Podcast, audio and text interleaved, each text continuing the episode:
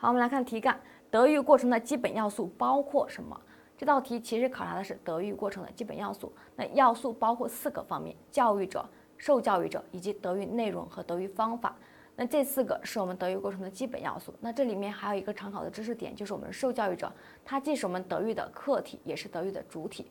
那他在作为被教育的对象的时候，他就是德育过程的客体；但是如果说他进行自我教育的时候，他就是德育过程的主体。所以说，我们德育过程的基本要素主要包括四个方面。那题干中只有三个，所以答案就是 A、B、C 这三个选项。